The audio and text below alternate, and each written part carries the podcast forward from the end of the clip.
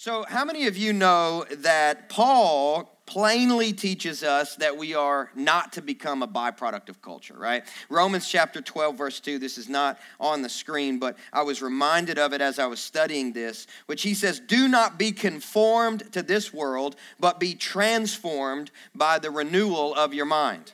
Essentially, that's the Apostle Paul teaching us right here. Hey, be in the world, but not be of the world, right? Remember, Paul also said, I become all things to all men so that I might win some, right? And so Paul is teaching us look, we're supposed to fully engage culture without being fully formed by culture. We're supposed to be transformed by something other than the world. We're supposed to be transformed by another world. You guys with me? Which is God's world, the world of heaven, where the atmosphere of peace and where his reign and his government is one of peace, not of confusion, which is what the culture constantly gives us. And um, you know, we're called to be set apart. We mentioned this last week, but at the same time, God commands us to go into all of the world and preach the gospel. And for many Christians today, that can be a very tough balance to engage the world but not be of the world. It's a, it's a very tough assignment at times uh, for us to minister, for us to evangelize, for us to share our faith because we sit in fear, afraid that somebody might challenge a portion of Scripture that we've yet to study very much of. You know what I mean? It's like, oh, look at this, look at that. Well, your Bible says this. What do you believe about that? You know? And you're like, oh man, that hasn't been in my devotionals the last 90 days, you know? And so it's like there's this fear of engaging culture and putting anything out there. There's this fear of, of presenting and sharing truth because somebody's going to push back. And so rather than live for the glory of Jesus, we start living in fear for the approval of men. You guys with me? But if the legacy weekend taught us anything, is that there's an assignment and an anointing that is resting upon each and every one of our lives as a result of the cross uh, to not only receive faith, but to share faith. Amen? Yes. So we're all called to this. You can't forget the Great Commission is not called the Great Suggestion. Amen. It's not an option, it's a commandment. we're going in deep. 8:30. Here we go. And we live in such a rapidly changing culture, and so the question is how do we, how do we respond and do we respond? And a couple of declarations that I wanted to make over our house as we studied this uh, Christians and Culture series. Four declarations, and I believe they'll be on the screen here. But the first de- declaration is this We do not fear culture. Amen. Just say that. Say, I don't fear culture. Don't fear it's, culture. it's nothing to be afraid of. The second declaration is this We are not formed by culture. Say, I'm not formed by culture but we engage culture. I engage culture, right? And we're not formed by culture, but we form culture. You guys believe that? So the first thing that God ever did was create. So it's actually illegal for a Christian to say they're not creative. Because if the God of the universe lives on the inside of you, and the very first thing that he did at the beginning of human history is to create, then you ought to say about yourself, man, the most creative force in the universe is living on the inside of me. I don't have to struggle for creativity. I just have to tap into what's already there. Am I, am I helping you guys already this morning? We're just going for it. I'm still full from Legacy Weekend. So, so we're going to be studying uh, the life of Daniel just a little bit, different stories here and there. But one of the things about Daniel you'll notice is that Daniel fully engages in his culture, and yet he's never conforming to his culture. He never becomes religious. He never becomes self righteous. He never talks down to the people who are different than him. He's not judgmental. He's not defensive. He understood that being right and being righteous was not the same thing. You know, sometimes we mean well but don't love well. You know, we mean well, but we don't love well. And what God is looking for from us as His kids is that we not only mean well, but we also love well. Amen? And so, no matter how many times culture shifted in the life of Daniel, Daniel never shifted. He never wavered, but he continued to love everybody around him. And so, today, I'm actually going to continue Brian's sermon by, you know, starting at the beginning of the story and uh, I want you to open your Bible, Daniel chapter 3, or you can read it from the screen. I'm going to read verse 1 through 7 and uh, speak to you guys from the subject today of here worship this. All right? here Worship this. This is a cultural offering that culture is constantly presenting to us day by day, moment by moment, hour by hour, oftentimes through our smartphones. And it's essentially an invitation to here, worship this. You guys with me? Uh, did you hear what? Did you hear the video? I've been leaving Mika voicemails, and he's transcribing them here. Uh, is that we worship what we want the most? If you're taking notes, you can write that down. You worship what you want the most. You worship what you want the most. So, Daniel chapter 3, verse 1 through 7 says, King Nebuchadnezzar made an image. Everybody say an image. A lot of images floating around in culture today.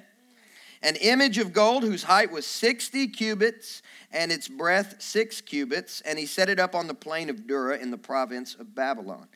Then King Nebuchadnezzar sent to gather the satraps, the prefects, and the governors, and the counselors, the treasurers, the justices, the magistrates, and all of the officials of the provinces to come up to the dedication of the image that King Nebuchadnezzar had set up. Then the satraps, the prefects, the, and the governors, the counselors, the treasurers, the justices, the magistrates, and, and all of the officials of the provinces gathered for the dedication of the image that King Nebuchadnezzar had set up. And they stood before the image that Nebuchadnezzar had set up, and the herald proclaimed aloud, You are commanded. Notice once more, we talked about commandments of Jesus. This is not a suggestion from King Neb. You are commanded, O peoples, nations, and languages. Doesn't that sound very similar to what, what is being spoken of God in the book of Revelation. All tribes, every tongue, every nation, all people groups will bring worship and glory to God, right? So, you know, King Nebuchadnezzar is trying to manufacture what Satan has been out for from the beginning, which is worship right? And so he's like, okay, you guys, all you Jewish kids that we've, you know, essentially held here in Babylon in bondage, you're prisoners of war. Yeah, I know that you guys have your own temple where you worship Yahweh, an invisible God, but now I'm going to present to you a visible God. It's an image made of gold, and you are commanded to worship this image. See, it's sort of the enemy at work in the midst of culture and and uh, this is obviously through government and and there's something happening here where nebuchadnezzar is commanding that when people hear the sound of the horn the pipe the lyre the i don't know what a a, a trigon? It's a triangle it's a triangle. A harp a bagpipe there were scottish people represented and every kind of music you are to fall down and worship the golden image that King Nebuchadnezzar has set up. And whoever does not fall down and worship shall immediately be cast into a burning, fiery furnace. Therefore, as soon as all the peoples heard the sound, everybody say the sound. sound. Notice I'm asking you to repeat two very important things.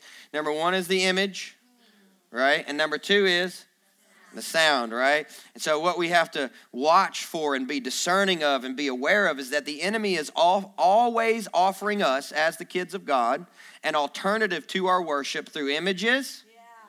and sounds. Yeah. This could be entertainment. This, this is about media today, okay? You guys okay with it? this is about media today. There's always an alternative that the enemy wants to offer us through culture, always in the form of images and sounds. And that's essentially what uh, Nebuchadnezzar is doing here. And the languages, uh, the nations and the languages, they fell down and they worshiped the golden image that King Nebuchadnezzar had set up. And so, you know, King Nebuchadnezzar, he decided that he would force everyone, he would threaten their life to worship his big golden idol, or else they would die, you know. And this story sounds so archaic, it's so outdated. This would never happen today, right? Yeah, the culture is different, but the battle is the same. There is a war over what you worship. A better way of saying it is like this there is an all out war over who you worship. Um, how many of you guys were here for, uh, for my dad's message? It was months ago called Satan's Greatest Desire uh, uh, Allison and I were out of town. I heard he like ran the pews or something. Like, It's the thing. That's my dad, man. I mean, he just gets wild, you know, when he preaches, he gets excited. And he talked about he talked about the narrative that the Bible shares with us from Isaiah and Ezekiel about the fall of Satan, right? Are you guys aware Lucifer was an archangel? right? And he was assigned to lead the worship of heaven. In fact, his body itself was made made up of instruments. It's in. You can go back. You can read Isaiah. Uh, you can read Ezekiel. You can learn more about Lucifer. And he, this was his assignment. His role was to offer worship to Yahweh day in and day out, 24/7, 365 for all of eternity. But then he started. To, he started deciding that he wanted to steal the worship for himself. Right. See, the the the, the culture is different than it was in Babylon, but the battle's the same. See, the enemy still wants worship. And if he can't get your worship, because it's not the easiest thing to get people to bow down to the presence of evil. I mean, we've seen different moments in history where this has taken place, but it's quite challenging for Satan to present himself as he is and to get people to worship him. So he knows that, he understands that. So he says, you know what? If I can't get them to worship me, I'll offer them idols. Are you, you, guys getting anything out of this? If I can't get the worship myself, I'll do everything that I can to distract them from worshiping God. Because if I can't have the worship, then I don't want anybody to have the worship, especially not God. If I can't have the worship, I don't want God getting the worship that I was assigned to give him because I want this worship for myself. So if I can distract them and deflect them from worshiping their God and get them worshiping idols, then I will have been successful. And in order to do that, I will craft images of culture that are very appealing and stimulating and entertaining that I can present to them. And I will distract them and dumb them and numb them down so much so that they are actually worshiping an image wow. rather than worshiping God. Wow. You guys with me? There, there's, a, there's a lot of folks. I, I meet them. I have coffee with them. I talk to them. Man, I don't have time to pray. I don't have time to worship. I don't have time to go to church. Okay, well, how much have you watched Netflix? I mean, Seth talked about it in the offering message. You know, it's like your your you know your, your Hulu browsing history has determined that that was a lie. you know what I mean? There's a little app called Screen Time, gives you a little ping every Sunday morning on the way to church. It's so incriminating and convicting, isn't it? I just don't have time to pray. Well, you could be looking at an image rather than looking at God, right? There's a sound, right? There's a sound that's a distraction as well. You know, okay, man, let me let me give you a sound. Let me give you a song. You know, there's a soundtrack to every season, isn't there? Let me put something in your playlist that'll get you distracted from your primary assignment to worship God. Let me entertain you. Let me get you having fun, right? And, and all of this stems from uh, one thing, which is that Satan wants to be wanted. And if he can't get the worship for himself, then his goal is to distract us so that God won't get the worship that God deserves. And uh, the enemy knows this, man. Even though even, even though culture shifted, the idols and idolatry has never really shifted. The same three idols have, have, have been presented by our enemy throughout all of human history. They're the exact same three idols. If you read through the Bible, both in the Old and the New Testament, but primarily in the Old Testament, you'll notice that there are three common idols that are always offered to the people of God for their worship to distract them from God. Those three idols are this number one is mammon. Taking notes, it's a great time to write it down. Number two is Baal, and number three is Asherah. Okay, so if you read through the Old Testament, you'll notice there are times whenever the people of God go and then they destroy, Bible says, all the Asherah poles. You guys ever read that before? It's a place of idolatry. It's a high place of worship. It's a place of demonic worship, right? And so the people of God have an assignment. They start to destroy Asherah, right? The prophets of Baal, we see uh, Ezekiel have this battle, right? Or, excuse me, Elijah have this battle with the 400 prophets of Baal and the demonic queen Jezebel, right? There's always this thing. And so these idols actually represent a couple of things, Mammon being the first one, which is the false god of possessions and greed. Somebody say hashtag money, right? And essentially, you know, we know there's nothing wrong with having money, but it, there is something wrong if you have to check with your money before you worship Jesus. You right? You, you, guys get what I'm saying? And so uh, the, the slogan of the spirit of mammon is you need more. You don't have enough. You better be afraid. You better go get more. You better, you know, you, you guys get what I'm saying. And the second one is Baal, and Baal is the false god of power and of pride and it's all about you. It's all about your achievements. It's all about your sufficiency. You don't need God because you're able to accomplish everything that you want in this life all by yourself. If you would just hustle hard enough, if you just grind hard enough, if you just, you guys get what I'm saying? So that's that temptation of Baal because it's the temptation of more power. Hey, get more power. Hey, get more power. And the last one is Asherah, which is the false god of sensual pleasures. And this is where the moral relativism of our culture comes into play that says, if it feels good, just do it. Wow. Oh, it's good for you? Good for you. It's good for me? It's good for me. There's no consultation of truth. There's no consultation of scripture. There's no consultation of God's word. It's simply, hey, you know, everything goes. Hashtag sex. You know, this is this is the false god Asherah. And these three have been around since the beginning. If you go to Genesis, the very beginning of time, in Eden, the serpent told Eve to disobey God and eat the fruit. You guys remember this? And in Genesis 3 and 6, it says, So when the woman saw that the tree was good for food, first, first one, and that it was a delight to the eyes, and that the tree was to be desired to make one wise, she took it and she ate it, and she also gave some to her husband who was with her. Now look right here. You see that she saw that the tree was was good for food. She saw an image that delighted her. She saw that, that, that it was good for food. This is mammon's greed. She then saw it was a delight to the eyes, right? This is Asherah's appeal to pleasure. And then she said, Oh, it's appealing to make one wise. This is Baal's promise of self empowerment. It's right there in the beginning of Genesis. Consider this uh, Jesus in the wilderness. When Jesus became hungry, he was tempted to turn the stones into bread. This is Asherah's appeal to the desires of the flesh. Right? And then Satan said, Well, get up on the temple, throw yourself off. This is Baal's appeal to prove and to show off his power. And then f- finally, Satan said, Hey, if you just bow down and worship me, I'll give it all to you. And this is Mammon enticing Jesus to get greedy before his time. You guys with me? See, it's the same thing here in the book of Daniel with, you know, King Neb's big statue because he offers up this massive 90 foot tall statue. It's about the size of two and a half telephone poles. And so here's Baal with his power and his pride. Look at this major, massive, huge, dominant, powerful statue that we're going to present, that you're going to bow down to because we're in control of you. Right? And it's also made of gold, pure gold. Two and a half telephone poles made of gold. And so here's here's here's mammon, right, with its opulence and its greed. It's like, hey, here's here's mammon coming into play. And then lastly, something that I really want to hit on just for a moment is that he says, hey, it's time to strike up the band. So this is Asherah coming into play here with appeal to the senses, to the five senses, providing a soundtrack for their worship. It's a little deep, isn't it?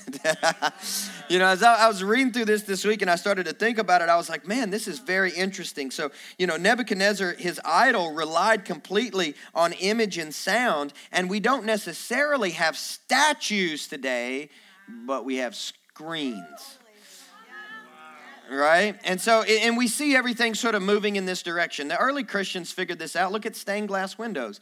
The, the, the original purpose for stained glass windows was to share the story of the gospel uh, for people who were walking past rather than to entertain the people who were inside. You see what I'm saying? And so we actually have been given the opportunity to preach the same gospel, but through a different glass. You see what I'm saying? So this can be a resource. This can be a tool. Social media can be a, a, resource. It can be a tool. But but the enemy wants to use that resource, that screen, to treat it kind of like a statue in our lives, to get our eyes more focused on that, to get distracted by that, so that we'll leave the worship of our God and we'll start to worship the idols of culture. Wow. All the while numbed down enough where we don't recognize that's what we're doing. Wow. This is why Paul said, hey, you need to have your senses your five senses trained to discern good from evil. This is deeper than I anticipated. But it's important so that we understand that whenever we feel something, what's the root of what's behind the feeling? That when I see something, right? That when I that when I when I smell something, I hear something, all these things are capable of being used by God to destroy the works of the enemy. But at the same time, how many of you guys know the enemy's not an inventor? He's not a creator, he's a counterfeiter, right? He's not a creator, he's an imitator, right? And so he does the exact same thing by trying to capitalize on the gifts of God to us through our physical body to try to distract us from the worship that God has given us to give to him right? And so he, so the enemy wants to work through culture in that sense. And uh, he said, so so Nebuchadnezzar says, hey, uh, when you guys all bow down to worship this image, I'm going to play a, a, soundtrack to make your worship more enjoyable, right? And uh, I don't know about you, but I I love a good soundtrack. You know, when you watch a movie, you ever watch a movie and you're like, you're like, Siri, what is that song? You know what I'm saying? Because you're like, it just in, it enhances the moment, right? You're like, oh, this is making it better. And it, without the music, it wouldn't be good at all. I mean, think about horror films. Like half of the the the scary parts are them just like the you know it's like oh what's gonna happen you know and it's like see that's the thing it's like there's a soundtrack that enhances the experience right and that's what nebuchadnezzar was trying to trying to uh, enhance here because he understands that music is incredibly powerful how many guys know music can move the soul like we have a genre called soul music, right? Which is one of the reasons why we can you can we can just you know uh, Pastor Josh said it this weekend. We can do Christian karaoke. And just put our most talented people that we know will give us goosebumps on the stage, but without the anointing, without the power, we're not actually going to have a, a sincere transformation in the room. And the enemy understands that. And so, you know, through talent and through giftedness, he said, okay, let us enhance uh, you worshiping the wrong thing with the right music, right? God loves to receive worship. He, he, God loves to receive worship with music. And so, because the enemy knows that God wants that for good, he said, Oh, let's counterfeit that, right? As great and pure as music can be, it can also manipulate our emotions, which is why you play slow jams on date night. Right? Music and images can move us. Satan knows this, so through culture, he tries hard to, get this, hijack the soundtrack. Yeah. Right. right? Let me hijack the soundtrack. And the soundtrack, man, don't we all have a soundtrack? We all have a soundtrack. Think about it for a minute. You have a soundtrack for your life. You have a playlist for your weekend, right? You always, we all have a soundtrack, even if we don't realize. I know for me, before I got saved and I was selling drugs, I had a soundtrack. It was called Young Jeezy. It was rap music. Some of you guys don't even know who what Young Jeezy is, but he talked about selling drugs the whole time. And before I was saved and I wanted to sell drugs, I listened to Young Jeezy because it would motivate me. So I would wake up and I'd put it on because I knew that if I listened to it long enough, I'd get over my tiredness and I'd get out and I'd say, man, I got to hustle, I got to grind, I got to sell these drugs. Yeah. Yep. Is this too much? And, uh, you know, when I was dating my wife, the soundtrack was whatever she liked. It didn't matter what I like. I'm playing Sufjan Soup Stevens or whatever. I don't know. She likes that, and I don't, but it's like, but she likes it, so I'm like, we're listening to it in the car because I know she likes it. And I need her to enjoy her time with me. Right? Now that we're married, we have a new playlist. It's called Silk Sheets. On, it's on Spotify for your date nights. Um, I know it's funny. I knew you'd like that. You know, here, here, here's the truth. Uh, we all have a soundtrack for our devotion too, don't we? We have a soundtrack. You have songs that you enjoy. You have songs that you go to. You have songs that you listen to during your prayer time, your devotional time. That may be in the car. That may, in the, may be in the morning. And, and so the reality is, is that soundtracks, they uphold the story, don't they? That's why they're in movies. They strengthen, they support the moment, they support the season, which is why King Nebuchadnezzar struck up the band is because Satan wants in on your shuffle. Oh, you got all that, you got all the worship, but just let me sneak one in here. Just let me sneak a couple in there. And I am very convinced, guys, that if you want to change your life, change your playlist. If you want to change your life, change your playlist. And that goes for music as well as news and media. Whatever expression and form of media, if you're listening to news and the effect of that news is more fear, then you should probably shut it off for a season. If you can't look at it objectively and recognize what God's uh, assignment and what the enemy's assignment is in culture, and all the fruit that it's producing is just fear, is just greed, is just power, is just sensual pleasure, then it's time to let it go because you might be enamored by an idol more than you are bringing worship to Jesus.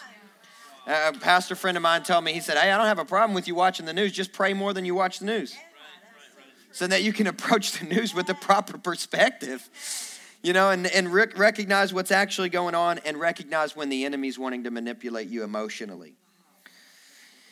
You know a lot of times um, well let me, let me say it like this. You, you don't have to engage because it, it's popular. You don't have to listen to music because it's popular. You don't have to read books because they're popular. You don't have to watch movies because they're popular. Oh, have you seen that new horror film? You know, I don't know about you guys. Some of you guys may like horror. I can't stand it. I don't like it. It doesn't fit well for me. I don't like fear and I don't like entertaining it. And that's just my that's my personal opinion. You know, you can pray about it afterward if you like. But you know, just because it's popular doesn't make it right. Check with the Lord before you expose your spirit to something that's going to send you in the opposite direction of your purpose which is to worship. You know, there's some there, there's a value in in checking. Go check IMDb before you go to the movies. Go read Rotten Tomatoes. Like recognize what am I about to expose my spirit to? Because I don't want anything to come between me and my pursuit of Jesus. Because that's what the enemy wants. Hey, look at culture, worship culture. So in Daniel 3, Shadrach, Meshach, and Abednego, they answered and said to the king, O Nebuchadnezzar, we have no need to answer you in this matter, if this be so. Our God, whom we serve, is well able to deliver us from the burning fiery furnace, and he will deliver us out of your hand, O king. But if not, be it known to you, O king, that we will not serve your gods or worship the golden image that you have set up. Now that's how you respond to culture. That is how you respond to culture. It's it's not apologetic, but at the same time it's not dishonorable. It's honest and it's truth and it's direct. When Daniel and his friends were offered these idols, what they did was they simply drew a line in the sand and they say, "We are in this world, but we're not of this world." It's like somebody saying, "Hey, you got to read this book. It's popular." 50 Shades of Grey. Nope. Nobody wants to say amen about that. I realize it. You got to watch this show. It's really popular. Nope. I, am just draw. I'm just drawing a line in the sand. I'm not trying to be mean to anybody. I'm just saying. I'm encouraging you. Draw a line in the sand. Say nope. I'm in the world, not of the world. I, just because it's popular doesn't mean that it should be blindly accepted. You have a right to challenge it. Paul teaches us to discern the spirits, to examine the fruit.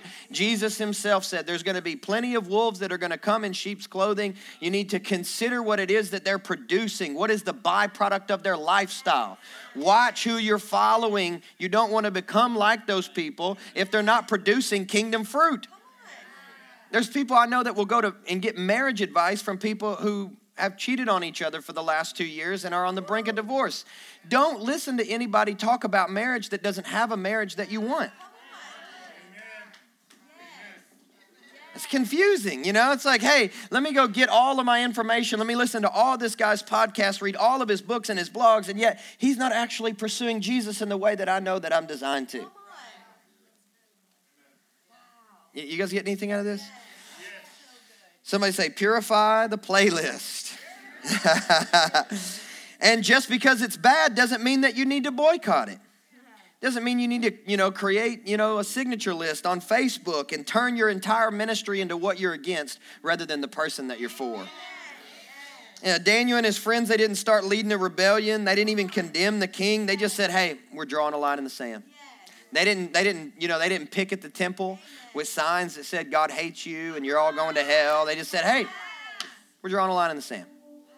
Sorry, we can't accept what you've asked us to do. It doesn't matter who you are, it doesn't matter how much power you have, it doesn't matter how much you mock my identity. I choose not to defend myself. I choose to draw a line in the sand and let God do what he wills. There's this line here in Daniel. It says, "It says, uh, if this be so, our God, whom we serve, is able to deliver us from the from the burning fiery furnace, and He will deliver us out of your hand." Now, get this, because this is very easily skipped over. O King, but if not, You notice that? But if not, be it known to you, O king, that we will not serve your gods. But if not, it's like, even if the Lord doesn't choose to deliver me out of this situation, still not serving your gods. I, I fully trust God is going to redeem me either on this side or that side of eternity. Whether I die today, to live is Christ, and to die is gain. But if not, no matter how much you assault me, I'm drawing a line in the sand. No matter how much you push back against the truth, I'm drawing a line in the sand. No matter how much you want to talk about me and mock my identity in Christ and say that I'm wrong or say that I'm a bigot or say that I'm small minded or whatever you are, some kind of religious freak. But if not, even if God doesn't choose to defend me, because I won't defend myself, I'm still not going to blindly accept what's popular just because it's within culture. I just draw a line in the sand, and say, Nope, I'm going to worship Jesus. Nope, I'm going to speak the truth of the word. 1 Corinthians 10 and 14 says, Therefore, my beloved, flee from idolatry. Flee from idolatry. Anything that demands your attention and your worship instead of Jesus, nope. nope. Flee from idolatry. And we know that you know, God did end up delivering them. We know that. Praise God that He did. But even if they didn't, they would have continued on. Go on, stand up today.